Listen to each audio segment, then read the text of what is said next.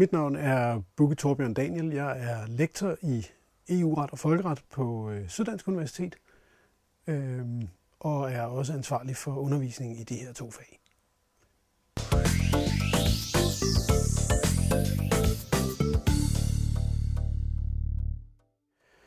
Hvor meget kan EU-domstolen bestemme i Danmark?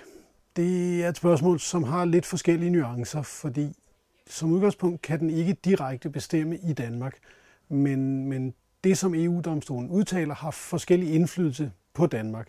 Øh, der kan blive bragt sager imod Danmark, øh, som bliver afgjort. Der kan blive bragt sager ind ved danske domstole, som så bliver henvist til EU-domstolen, hvis de drejer sig om EU-spørgsmål, hvor den så giver sit bud på, hvordan reglerne skal fortolkes. Øhm, og der kan anlægges sager ved EU-domstolen, som på en eller anden måde kan have indflydelse i Danmark, for eksempel fordi EU-retsakter ikke længere skal være gyldige, eller på anden måde ikke længere skal fungere.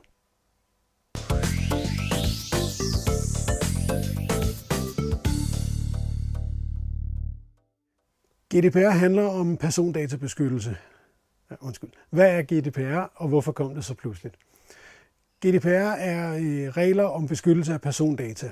Og jeg har snakket lidt med kolleger om det, og vi, vi er enige om, at i virkeligheden var det ikke GDPR, der kom så pludseligt. Det var vores bevidsthed om det. Øhm, GDPR har været undervejs i mange år og er blevet forhandlet i en lang periode og har haft en to års implementering i medlemsstaterne. Og det er først i løbet af den korte, relativt korte implementeringsperiode, at vi bliver opmærksom på det, og derfor føltes det som om det kom pludseligt. Men reglerne har været undervejs, og der har også været forgængere til de her regler før det, så der er ikke noget pludseligt i GDPR.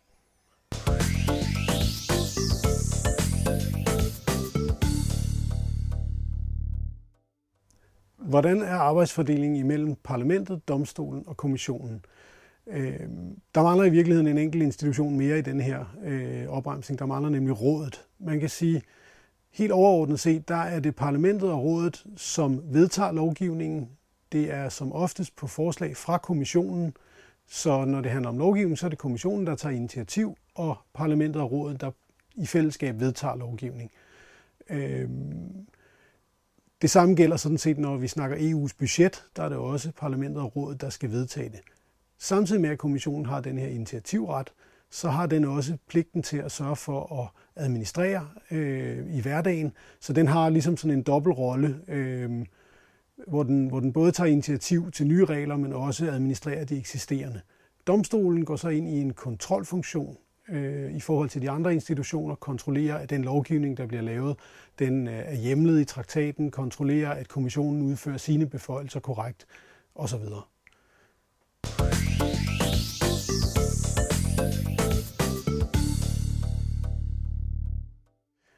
Er der ikke for meget byråkrati i EU? Det er jo et spørgsmål om, hvad er for meget. Det er klart, at når man har et, et system i EU, hvor man har en hel række officielle sprog, så vil det alene medføre, at det, kan, at det virker som om, at der er et stort byråkrati. Omvendt er det også svært at forestille sig, at medlemsstater skulle acceptere, at deres eget sprog ikke var et officielt sprog i EU. Øhm, så jeg ved ikke, om man kan sige, om der er for meget. Der kan godt, det kan godt opfattes som meget, men, men samtidig er man jo også bundet af et budget, som man skal øh, befinde sig indenfor, også som EU-institutioner. Og det lægger en begrænsning på byråkratiet.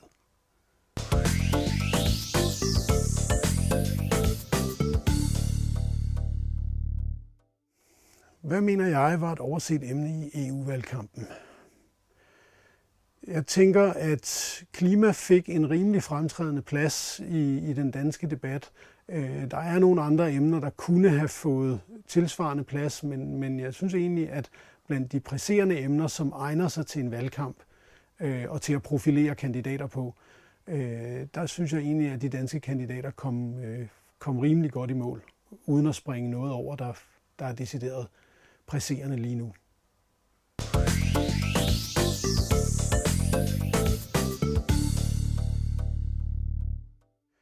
Hvad er det indre marked? Jamen, det indre marked er et samarbejde imellem EU's lande, øh, medlemsstater, om, at man kan handle frit på tværs af landegrænser.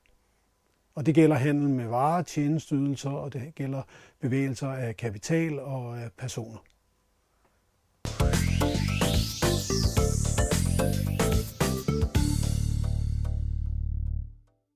Kan Danmark frit handle med alle lande i EU?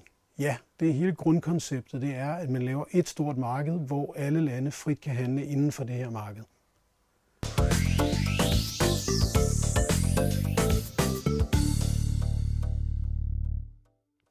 Hvor stærkt står EU globalt, og om vi kan hamle op med USA og Kina? Det kommer nok an på, hvad for parametre man sammenligner os på. Øh, hvis vi kigger på det økonomisk, så er EU en ganske stærk magt. Vi har øh, rimelig stor økonomi, også sammenlignet med de to andre. Men, men det, de har, som, som EU ikke har, det er jo et militær, som gør, at de kan have en mere udfarende rolle. Øh, samtidig er EU også begrænset på den måde i, at, at der er en masse historiske interesser, der gør, at man ikke, at man ikke nemt kan, kan vælge en entydig kurs, for eksempel militært udadtil, øh, som USA kan, og som Kina måske er på vej til at kunne.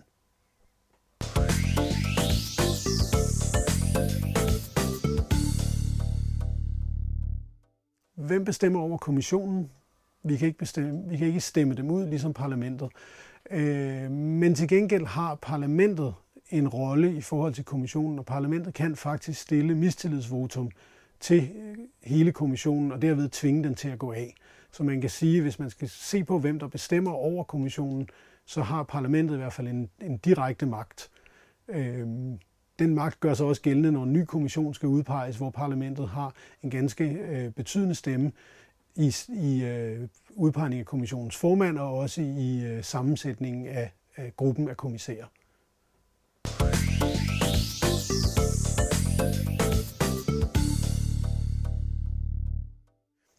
Er EU for dyrt for Danmark? Øhm, et spørgsmål, der ikke kan gives et fuldstændig entydigt svar på, fordi det er klart, at EU koster noget for Danmark at være med i. Øh, der er øh, direkte bidrag fra Danmark til EU. Omvendt er der nogle positive effekter af at være en del af EU, som kommer Danmark som nation til gode. Så øh, et entydigt svar kan man ikke give, øh, og jeg tror faktisk ikke, at der er nogen, der har et endeligt tal på, om EU koster noget for Danmark i den sidste ende, eller om det egentlig er en gevinst for Danmark i den sidste ende.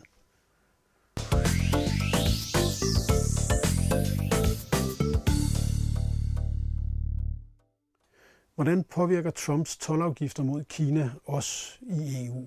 Øhm, når der bliver indført tolvafgifter mod kinesiske varer i USA, så vil der være færre kinesiske varer på det amerikanske marked, og derved vil der være en åbning for, at EU kan eksportere mere til det her marked, forudsat selvfølgelig, at vi producerer de varer, som der bliver skabt plads til på det amerikanske marked.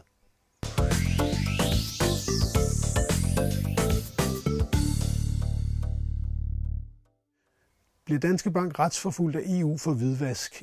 EU retsforfølger ikke på den måde øh, virksomheder. Det er et, et hvidvaskreglerne er et strafferetligt spørgsmål, og derved et spørgsmål, som bliver løst ved nationale domstole. Så, så svaret er nej, det vil være ved danske domstole, men det kan godt være på baggrund af regler, der kommer fra EU.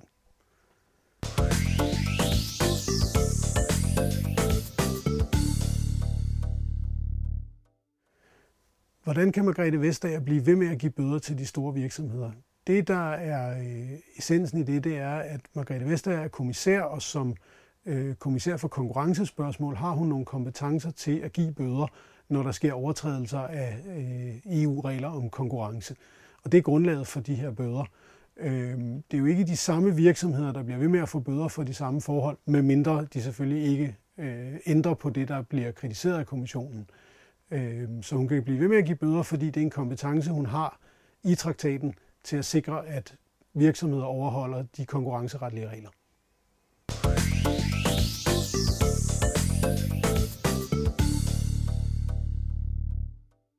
Hvad ville være første skridt til at samle EU mere?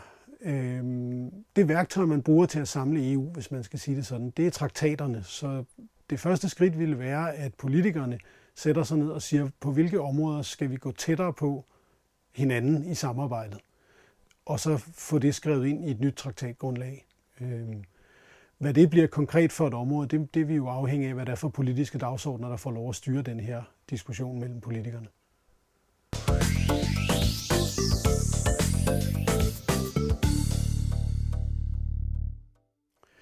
Man hører meget om konsekvenserne af Brexit, men kan Danmark ikke bare lave en favorabel aftale med Storbritannien bagefter?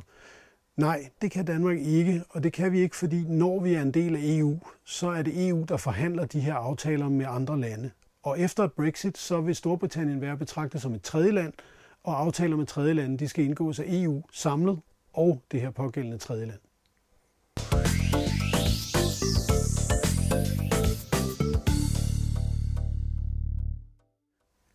Hvad er ifølge mig EU's største udfordring de næste par år?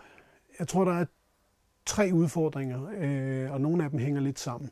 Der er en konkret udfordring, der handler om, øh, hvordan vi håndterer øh, migration og fordeling af øh, migranter inden for EU. Øh, den hænger sammen med en, øh, en udfordring i medlemsstaterne, der går på øgede nationalistiske tendenser, og hvordan vi rummer det inden for et samarbejde. Og den sidste udfordring er på et mere globalt plan. Det handler simpelthen om, hvordan vi håndterer klimaproblemerne.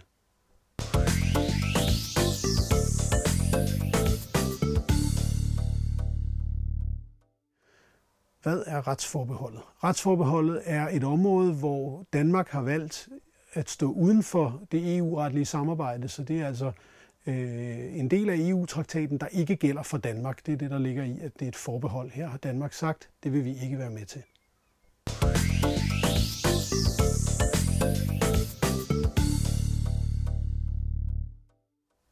Hvordan kommer Brexit til at påvirke os i dagligdagen? Øh, jamen for det første vil det have en meget direkte virkning, når vi rejser frem og tilbage mellem Storbritannien og EU-landet, hvor det nu vil være det samme, som når man rejser uden for EU-området.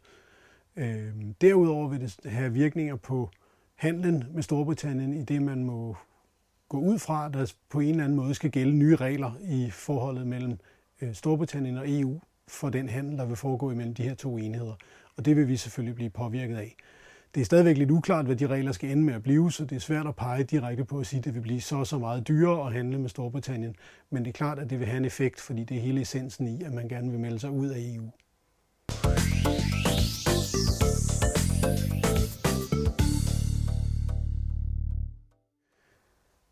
Har EU for meget magt? Er et grundlæggende et politisk spørgsmål, der afhænger af, hvor, hvor meget man tror på, at øh, det er i Danmarks interesse at være medlem af EU. Øh, så det kan ikke gives noget entydigt svar. Øh, man kan konstatere, at EU har magt på mange områder, og man kan diskutere, om EU skal have magt på flere eller færre områder, men, men det er jo grundlæggende et, et politisk spørgsmål.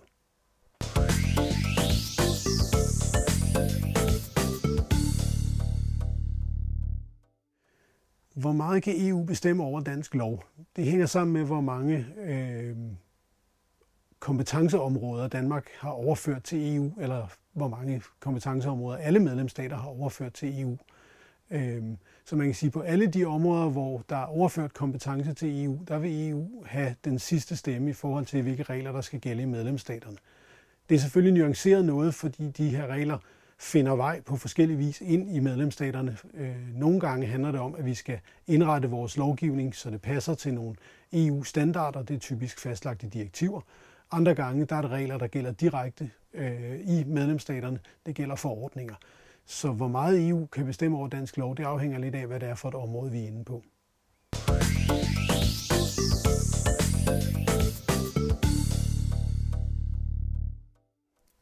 Hvordan vil Danmark håndtere et exit fra EU, svarende til Brexit? Spørgsmålet har to led igen. Øh, man kan sige, at selve processen med at træde ud har vi nok en større politisk tradition for samarbejde, så hvis de danske politikere blev enige om, at vi skulle træde ud, så vil jeg forestille mig, at det vil være en mere smidig proces, end den, som Storbritannien har været igennem.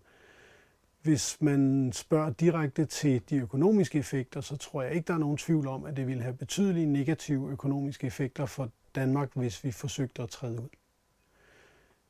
Det var det, vi nåede i dag. Tak for de mange spørgsmål.